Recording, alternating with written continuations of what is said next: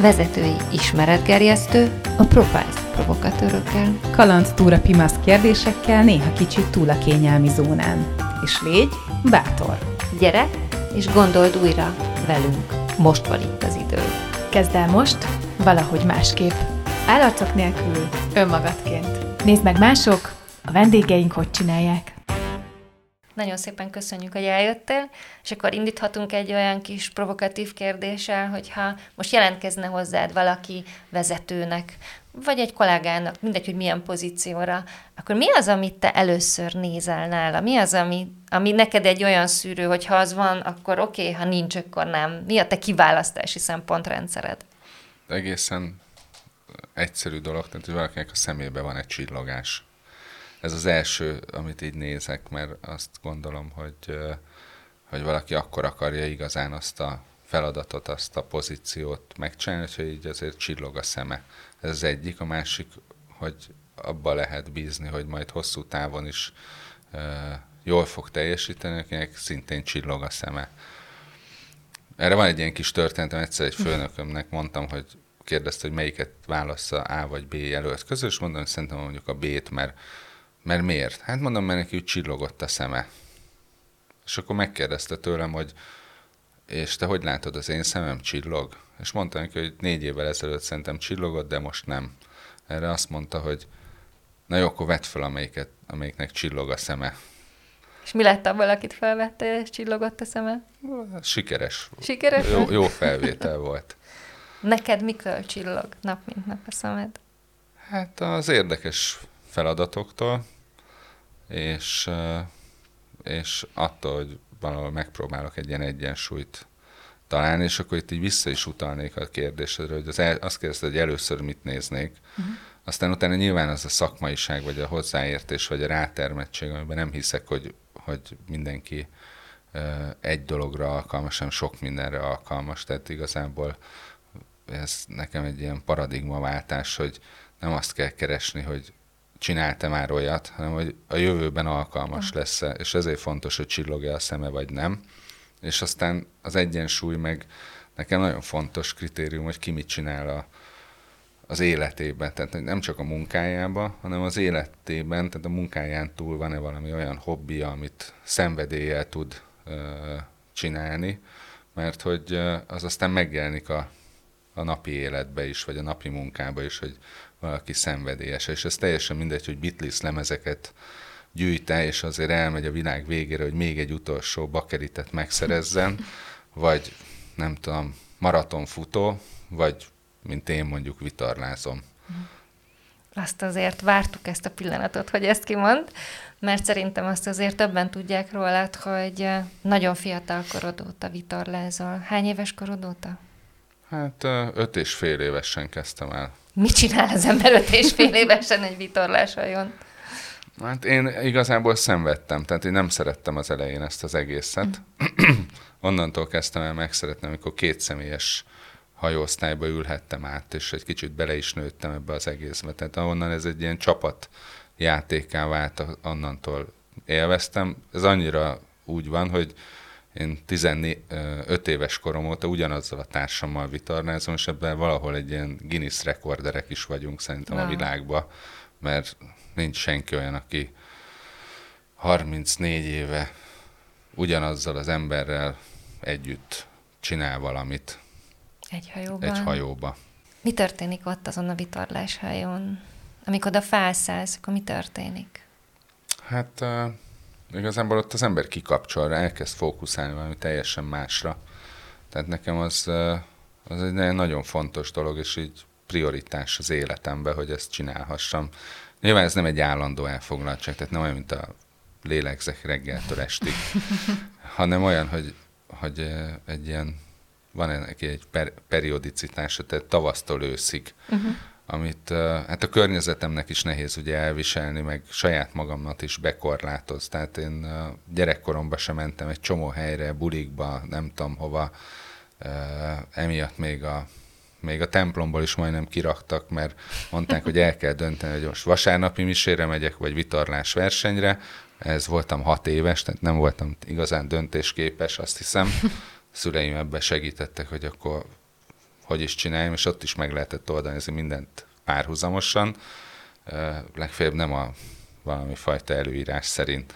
Úgyhogy az ember beszáll egy ilyen hajóba, vagy beül egy hajóba, onnantól arra koncentrál, ami ott történik, és akkor én alapvetően nem egy vitorlázó vagyok, hanem eredendően versenyző. Tehát én a versenyzést szeretem, azt, Aha. hogy vannak ellenfelek, és hogy ott a magamhoz képest a, a reális eredményt elérjem. És az úgy kezdődik, hogy az ember nyilván nem úgy lesz, hogy egyből bajnok lesz, hanem az majd egy idő után lesz bajnok, abba bele kell tenni egy csomó energiát, időt, és össze kell csiszolódni, itt a 34 év alatt azért mi eléggé összecsiszolódtunk, és nyertünk is egy jó pár ö, ö, díjat az életünkbe, talán túl sokat is, ö, de, de hát ott arra koncentrál az ember, hogy ott elérjen egyfajta célját, ami ebbe a vitorlázásba egy, egy talán segítek is nektek, tehát hogy így az üzlettel is nagyon összefügg, mert nagyon egyszerű, mert van egy stratégia, hogy én mit fogok csinálni, van egy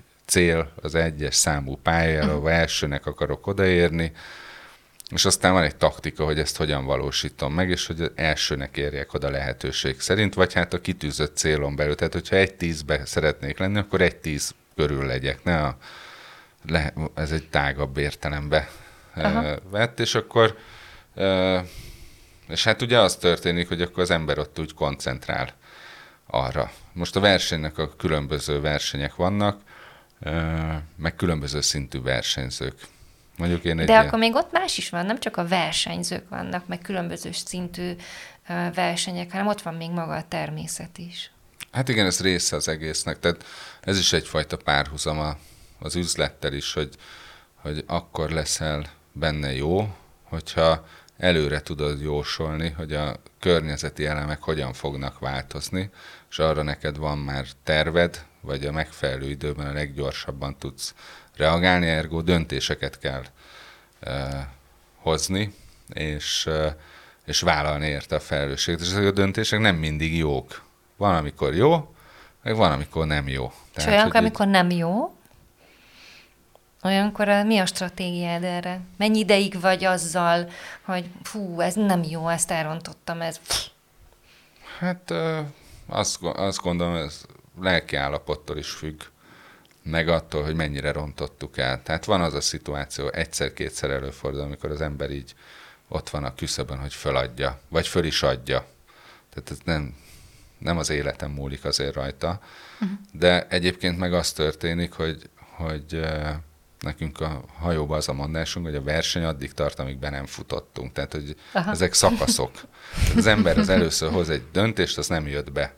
Oké, okay, akkor van egy következő etap, ahol így az egyes bójától a kettesig, vagy akárhova, hármas, négyes, tehát körbe-körbe megy, és akkor azokon a szakaszokon még javíthatja azt a hibát, visszamentheti, amit elrontott. És ugy, ugyanígy megy az életbe is. Tehát hozunk egy rossz döntést, akkor A, föladjuk és nem csináljuk, én a B vagyok, hogy addig megyek, ameddig, ameddig ebből valamit még ki tudunk hozni, és mentünk.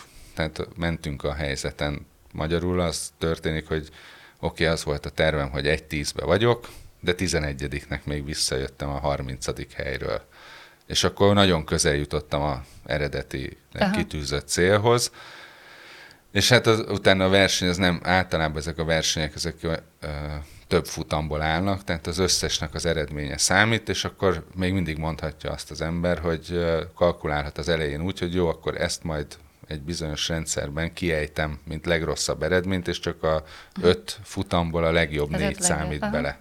És akkor a következőben majd kompenzáljuk Lehet ezt, kompenzálni. és ott nyerünk, és akkor az már az átlaga már öt. Mondtad ezt a nyerést, és ez többször előkerült, és mondtad azt is, hogy hogy, és lehet, hogy túl sokszor. Lehet túl sokszor nyerni? Vagy mit ad az, amikor az ember túl sokszor nyer? Hát azt, azt, azt gondolom, hogy, hogy van benne egy veszély, hogy az ember így elbízza magát. De uh-huh. hogy, hogy... És vitorlázás közben lehet elbízni magad? Persze, de akkor elveszted azt, amit nyertél. Tehát, hogy ez abszolút így működik, hogy, hogy amikor az ember a befutó szakaszon vezet, és már azon gondolkodik, hogy milyen lesz a díjkiosztó, akkor mindig elveszti. mert akkor elveszi, elveszted a fókuszt arról, amit éppen csinálsz, mert már egy jövőbeli diadal men- menetről gondolkozol, és akkor mindig vesztesz. Van olyan tapasztalat, amit a vitorlázásból tanultál meg is a vezetésben használod? Hát nagyon sok. Én a, a mai napig is szoktam ilyen példákat mondani. Szerintem uh-huh. egyrészt a, a csapatmunka, tehát hogy uh-huh. ezen a szinten, amikor ilyen régóta van valaki egy csapatban a társammal, akkor, akkor ő tudja az én gondolatomat, én tudom az ő gondolatát. És, és akkor mindig mondom, hogy a kollégáimnak, főleg amikor új csapatot kell építeni, hogy hát ez úgy az elején nem lesz így, és lehet, hogy a végéig sem sikerül uh-huh. ezt elérni, mert ez 30 évekre van szükség, de mondjuk 15-re, hogy, uh-huh. hogy tudjuk, hogy ki mit gondol, és ugye az egymásra figyelés, az együttműködés, meg a szituációk, tehát abból tanul az ember, hogy megismeri a másikat. Ez az egyik. A másik az az, hogy, hogy, hogy vannak szerepek. Az egyik ezért felelős, a másik azért, és hogyha elkezdünk keresztbe nyúlkálni, abból mindig baj van. Uh-huh. Tehát meg kell bízni a másik, és akkor ez is egy mondás, a bizalom, hogy akkor megbízunk, hogy ő az elején, a hajó elejér felel, uh-huh. azzal foglalkozik, én meg a hátával, hátuljával meg kormányzom. Uh-huh. Ez nem zárja ki, hogy ne adjunk egy, ne figyelmeztessük egymást, de nem nyúlsz bele a másik dolgába, nem veszed el tőle a, a, a feladatot. Ez is szerintem egy ilyen csapatjátéknak a, a lényege. Ö, aztán ö, aztán hát ott van így a kitartás, a célkitűzés, megtanulod azt, hogy a környezet elemeinek a változására, az az üzleti élet változásaira kell reagálni, uh-huh. döntést kell hozni, föl kell vállalni a döntést. És annak uh, lesznek következményei, igen. hogyha... De nagyon-nagyon sok mindent lehet, tehát olyan hosszan tudnám sorolni, hogy mit. Meg Nyilván, azt, is, hogy, azt egy... is, hogy az egyik nap az egy nap, és a mai, ha ma bajnok voltál, az nem jelent semmit holnap. Uh-huh. Mert holnap, ha megint bajnok akarsz lenni, akkor ugyanúgy a nulláról kell kezdened. Minden nap egy új, egy új folyamat, start. egy új nap. Uh-huh. Tehát, hogy így ezt az ember megtanít. Tehát semmit nem jelent, hogy tegnap meg tavaly jól voltam, vagy megnyertünk uh-huh. a céggel egy díjat. Sőt, az, azt jelenti, hogy még koncentráltabbnak kell lenni, mert akkor meg kell felelni annak, hogy, hogy te vagy a bajnok. Uh-huh. Tehát akkor a bajnokként már nem viselkedhetsz úgy, hogy nem te vagy a bajnok, majd még... Hiszen már egyszer hiszen már ott álltatok a dobogó tetején Vagy a dobogon, teljesen Vagy a dobogon. mindegy. Uh-huh. És akkor azt is meg kell tanulni, hogy így nem mindig nyerhetsz.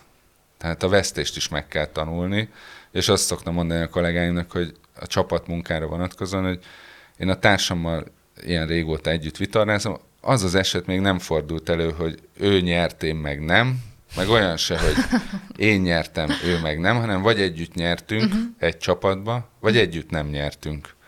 És ez mondjuk a HR területen teljesen jó, hogyha az egyik terület hihetetlen jó eredményeket, meg elismerésbe részesül, de a béreket nem utaljuk mondjuk el időbe, akkor nem az lesz, hogy ja, hát ők jók, ezek meg nem jók, uh-huh. hanem az lesz, hogy ez az egész HR nem jó.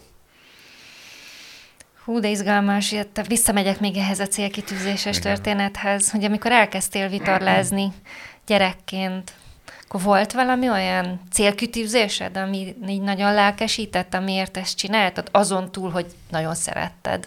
Volt már azzal kapcsolatban célod?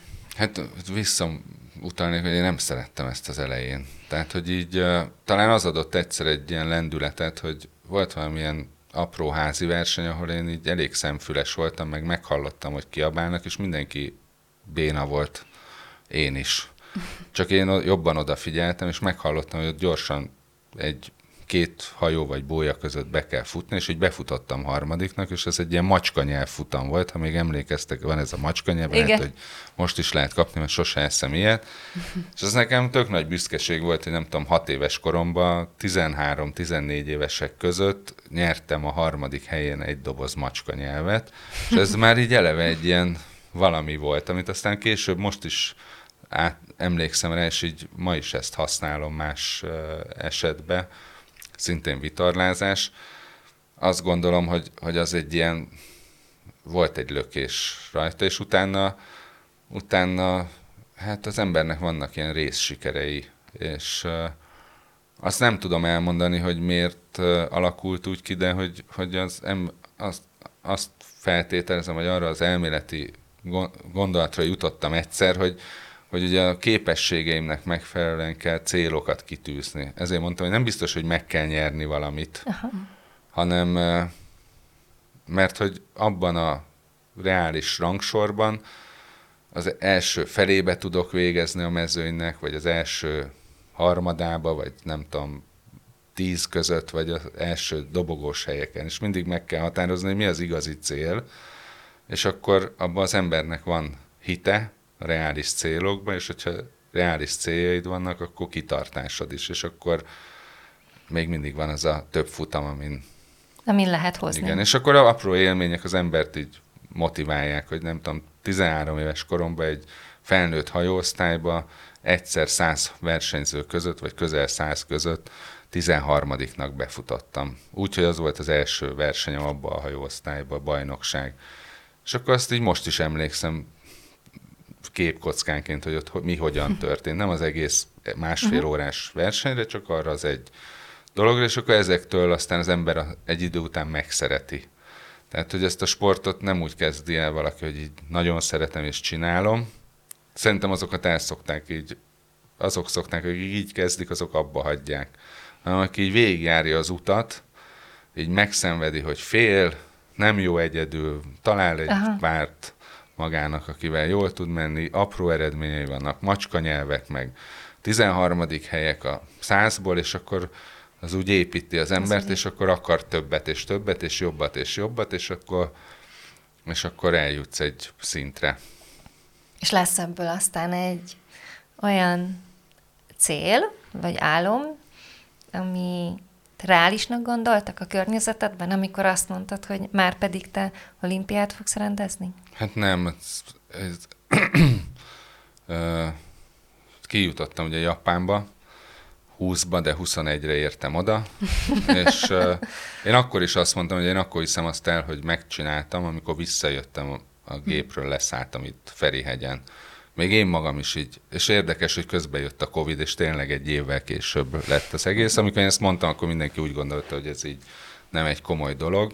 De ez neked akkor is reális cél volt? De nekem reális volt, mert, mert onnantól kezdve minden egyes döntésemet befolyásolta. Tehát, hogy felhagytam a munkámmal egy kicsit, azzal a fajta munkával, amit csináltam, hogy hogy felsővezető vagyok egy nagy cégnél, hanem tanácsadó lettem, felszabadítottam az időmet. Apropó egyébként a saját kis cégemnek a víziójába valahogy belevarázsoltam azt, hogy mindezt azért csinálom, hogy én olimpiát akarok rendezni, ezt a vevőknek is, az ügyfeleknek is elmondtam, hogy én itt segítek, tanácsot adok, nem tudom, azért, mert én olimpiát fogok rendezni. És ezt így minden egyes bemutatkozó beszélgetésen így kivetítettem, elmondtam, hm. megmutattam, stb. Tehát nekem az onnantól kezdve egy ilyen fix cél volt.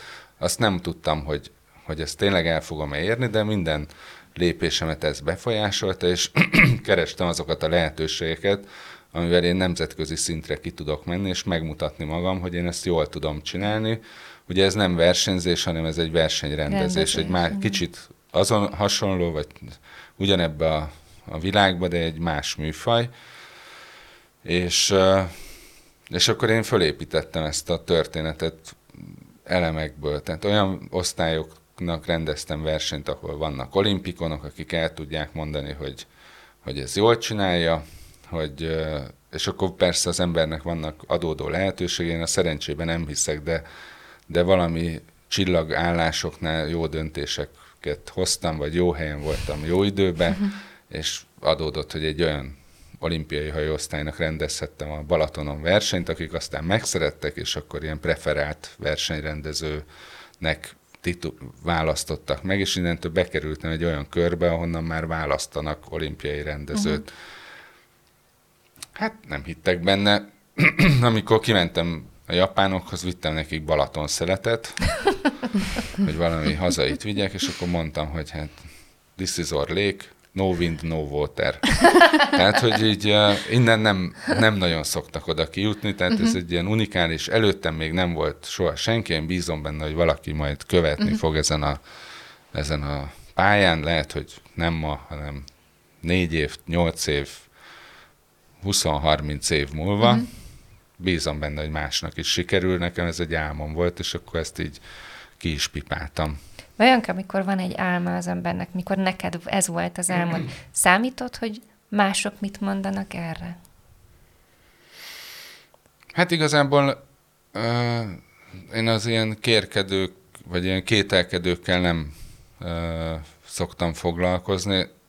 Engem az erősített, hogy amit viszont csináltam, azzal a, akiknek csináltam egy szolgáltatás alapon versenyt, azok mindig azt mondták, hogy ezt jól csinálod.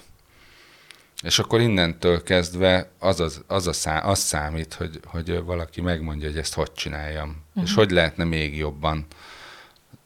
Nyilván figyeltem azokat, akikről tudtam, hogy már rendeztek olimpiát, vagy elismert nemzetközi versenyrendezők, tehát egyfajta példaképek ilyenkor így megjelennek.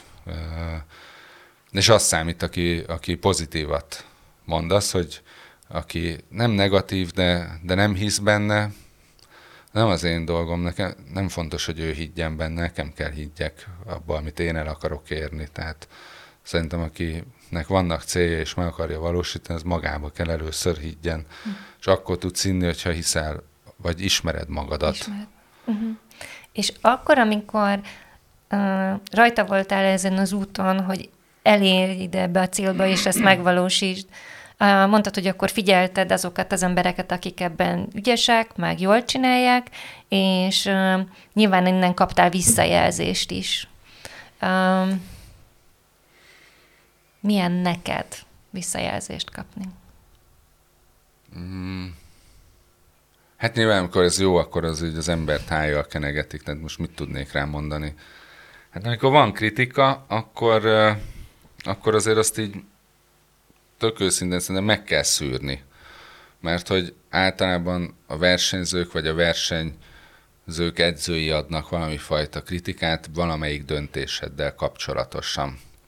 És ott ő nekik nem objektív a értékítéletük, mert ők vagy versenyzők így azért érintettek, vagy a versenyzőiket Igen. képviselik, így aztán az, hogy versenyt indítasz, vagy nem indítasz bizonyos körülmények között, vagy félbeszakítasz egy folyamatban levő futamot, mert megváltoztak jelentősen a körülmények, azt ők nem objektíven nézik, hanem abból a szempontból, hogy nem. nekik ez jó volt, vagy rossz. Tehát És ezeket meg egy kell csomó szűrni. emóció is kapcsolódik. Igen, de amúgy meg megtanulta a nemzetközi porondon, hogy, hogy mivel ez egy szolgáltatás, el kell menni azokhoz, akiknek aznap rendeztél egy versenyt, és meg kell kérdezni, hogy milyen volt a nap. Mi volt jó, mi volt nem jó. Elmondanak sok mindent a szélről, a körülményekről, és akkor konkrétizáljuk, oké, okay, és a maga a rendezés, a pálya, a döntések jók voltak, és akkor vannak teljesen őszinte megnyilvánulások, az egyik azt mondja, hogy nagyon jó volt, a másik azt mondja, hogy hát ők nem mentek jól, úgyhogy nekik nem volt jó, de alapvetően jó volt, csak ők nem mentek jól. Tehát, hogy mhm. így, így, és van az, aki elmondja, hogy jobb lett volna, hogyha azt a bóját nem oda teszem, nem olyan szögbe állnak, hanem amolyan szögbe, ez az egyik. A másik, amikor az ember tényleg elszúr valamit, és akkor aztán van mindenféle visszajelzés, tehát ott ugye az ember kap a fejéhez, hiszen az történik, hogy valaki évekig készül valami fajta világversenyre, eljön a világ másik feléről, ide nagyon sok pénzért, a, ha gyerekek, akkor a szüleinek a pénzén, szülőkkel együtt, és akkor szeretne kapni valamit, egy olyan szolgáltatást, ahol ő meg tudja mutatni az ő legjobbját, de én meg nem biztosítottam neki, így tök, tök igaz a kritika, és akkor ezt meg kell fogadni, hogy akkor ezt hamut szórok a fejemre, ezt nem jól csináltam. Hát és ugyanez van visszakanyarodva az üzleti életbe is, hogy így próbálod a legjobbat csinálni, teljes odaadással, és akkor nem mindig sikerül ez jóra. Tehát, hogy így nem csak sikerekből áll az élet, hanem kudarcokból, és akkor az okos könyvek mondják, hogy a kudarcokból lehet tanulni. Szerintem a sikerekből is lehet tanulni, mert az úgy bevésődik, hogy mi, akkor hogy csináltam jól, uh-huh. és akkor azt a, az egy minta. Tehát nem olyan tanulás, hogy akkor nagy világ megváltó gondolatokra jössz rá, hanem arra, hogy na jó, ilyen helyzetben így kell csinálni, és akkor lesz egy jó mintád. Mert ez általában akkor 90%-ban jól sikerült. Vagy biztos, hogy nem így kell csinálni, mert ez akkor se sikerült már jól. Ez a Igen. kudarcból való ö, tanulási oldala az én megítélésem szerint. És akkor azt, az is biztos, hogyha van X induló, legyen az mondjuk 50-100, mind a száznak nem lesz jó minden. Igen. Mindig lesz, de hogyha a többségnek jó, akkor jó. És ugyanez van az üzleti döntéseknél is a HR-be, hogy, hogy azt kell kitalálni, hogy, hogy mit csináljunk, mennyit változtassunk, mit vezessünk be, hogy a többségnek jó legyen, és lesz úgyis X, X-ből valamennyi százalék, aki jó esetben 5-10, rosszabb esetben 30, de még akkor is jó, de hogyha de legyen kevesebb, mint 50 a, a, azoknak, akik elégedetlenek, tehát azoknak a száma szerintem. Mikor tudtad, hogy vezető akarsz lenni? Hát igazából nem tudtam. Ö, valahogy így ez, ez kialakult. A, a, Szóval erre nem készítettem tervet, hogy én, van, én, én nagyra becsülöm azokat az embereket, tisztelem, akik így, nem tudom, gyerekkorukban is már tudják, hogy mit fognak csinálni, legyen az sebész, jogász, építész, és ezt fogja elérni.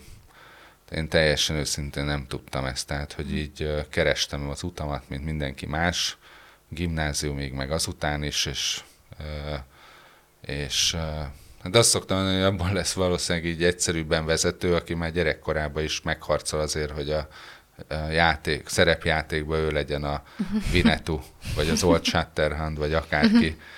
Én nem mindig voltam ilyen, bár talán csináltam ilyeneket, de így nem voltam ez a, ez a falka vezér típusú ember. Ahhoz képest azért 25 éves korodra már vezető lettél. Hát igen.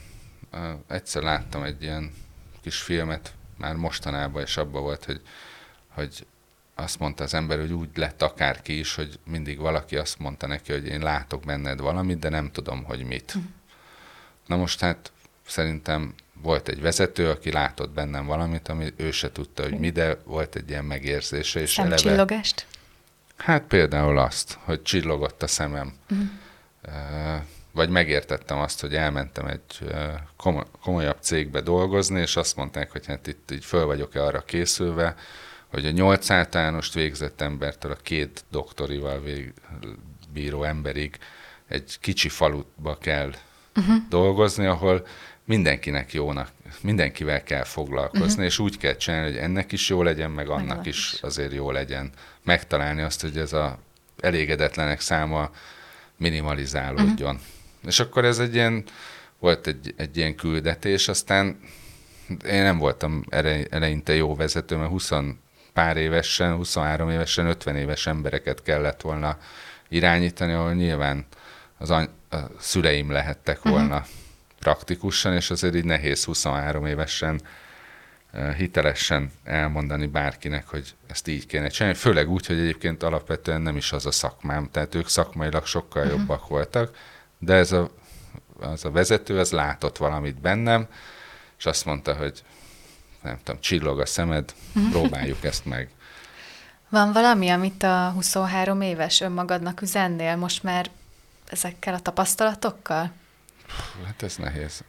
Én a... Vagy sok dolog, amit üzennél. Hát, hogy az a kérdés, hogy így most azt üzenném, hogy valamit másképp csinálnék-e, akkor... Vagy valami ilyen tip, praktika, amivel könnyebb, gyorsabb, hát, egyszerűbb. Írnék nem magamnak egy könyvet, és azt elküldeném, hogy vagy hangos könyvbe, hogy, uh-huh. hogy idő Podcastbe. hiányán egy jó podcastot magamnak, hogy, hogy akkor, akkor mit kéne csinálni 23 évesen.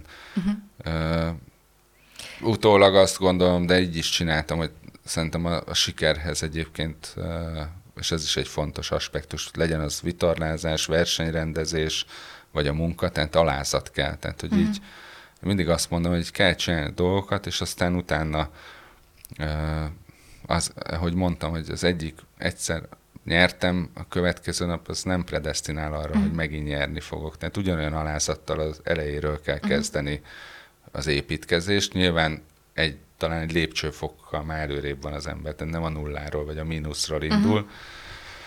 Hát nehezen, nem tudom, mit üzennék magamnak, hogy, hogy, hogy mit csináljak. Lehet, hogy a, hogy egyébként a, a priorizálás az, uh-huh. az egy fontos, fontos dolog. Tehát lehet, hogy néha kevesebb több. Tehát nagyobb, uh-huh. nagyobb örömet ad, hogyha valamit sok mindent helyett kevesebb, de sokkal jobban csinálja meg az ember. De talán ezt így mind a mellett, hogy én ilyen perfekcionista, meg, uh-huh. meg perfekcionista típus vagyok, azt gondolom, és így, így azt látom, hogy nem mindenki csinálja, vagy akarja úgy csinálni olyan szinten, hogy, hogy akkor ez tényleg a legjobb legyen. Uh-huh. Néha az elég jóval is így elégedetnek lehet lenni, ez, ez biztos. Biztosan tapasztaltam nem mondom, hogy a sok minden, amin foglalkoztam, azok nem lettek általában jó dolgok, mert, mert ugyan apró sikereim sok mindenben hm. vannak, amikkel foglalkozom, de, de lehet, hogy, hogy, hogy lehet még többre is vinni, vagy jobbat csinálni, vagy nem mm. tudom, hogy az, az biztos, hogyha viszont az ember foglalkozik valami, akkor azzal foglalkozzon. Tehát, hogy így ebbe a versenyzésbe is, vagy a munkába is a fókuszáltság az, uh-huh. az, az nagyon fontos, és az a legnehezebb, hogy ezt így folyamatosan fenntartani nagyon nehéz. Tehát mindig nem lehetsz bajnok se, meg mindig nem lehetsz legjobb vezető se, meg a legjobb céget nem te tudod megcsinálni, tehát, vagy meg tudod, de ez azért hullámzik, tehát hogy ez ön, önmagunkat is kell motiválni, de már korábban beszélgettünk, hogy hogy mondjuk a hétvége, és akkor az vitornázás, akkor vitornázás. És akkor ott van a fókusz. És akkor onnantól vasárnap estig, vagy uh-huh. Hétfő reggelig, akkor nem a e-maileket kell olvasgatni, meg azon gondolkodni, hogy mit nem csináltam meg hétfőtől péntekig x órába, hanem ott egy másikkal kell foglalkozni, és akkor utána letenni a lantot, péntek este hétfő reggel meg föl lehet venni, és a kettő között egy másik lanton lehet játszani. Nagyon szépen köszönjük neked. Köszönöm Reméljük, szépen. hogy mindenkinek hasznos volt. Köszönjük hát, szépen. Remélem. Köszönjük. Köszönöm Köszönjük szépen. a beszélgetést. Most hallgatva néha vicces, ugye? Benne lenni nagyon kényelmetlen tud lenni. És visszanézve néha rém egyszerűnek is tűnhet. Tarts velünk legközelebb is!